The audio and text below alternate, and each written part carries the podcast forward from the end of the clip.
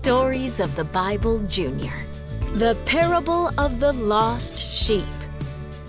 Let's all sit and listen to a story Jesus told. Everyone gather round, girl, boy, young, and old.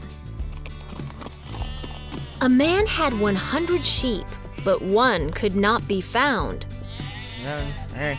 Uh, hmm.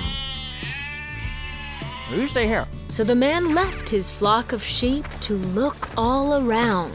He finally found the sheep who had been lost and alone. Hey! He picked up the sheep and carried it all the way home. After getting back, he called everyone over to see. Oh, everyone, come here, come here. He said, I have found my lost sheep.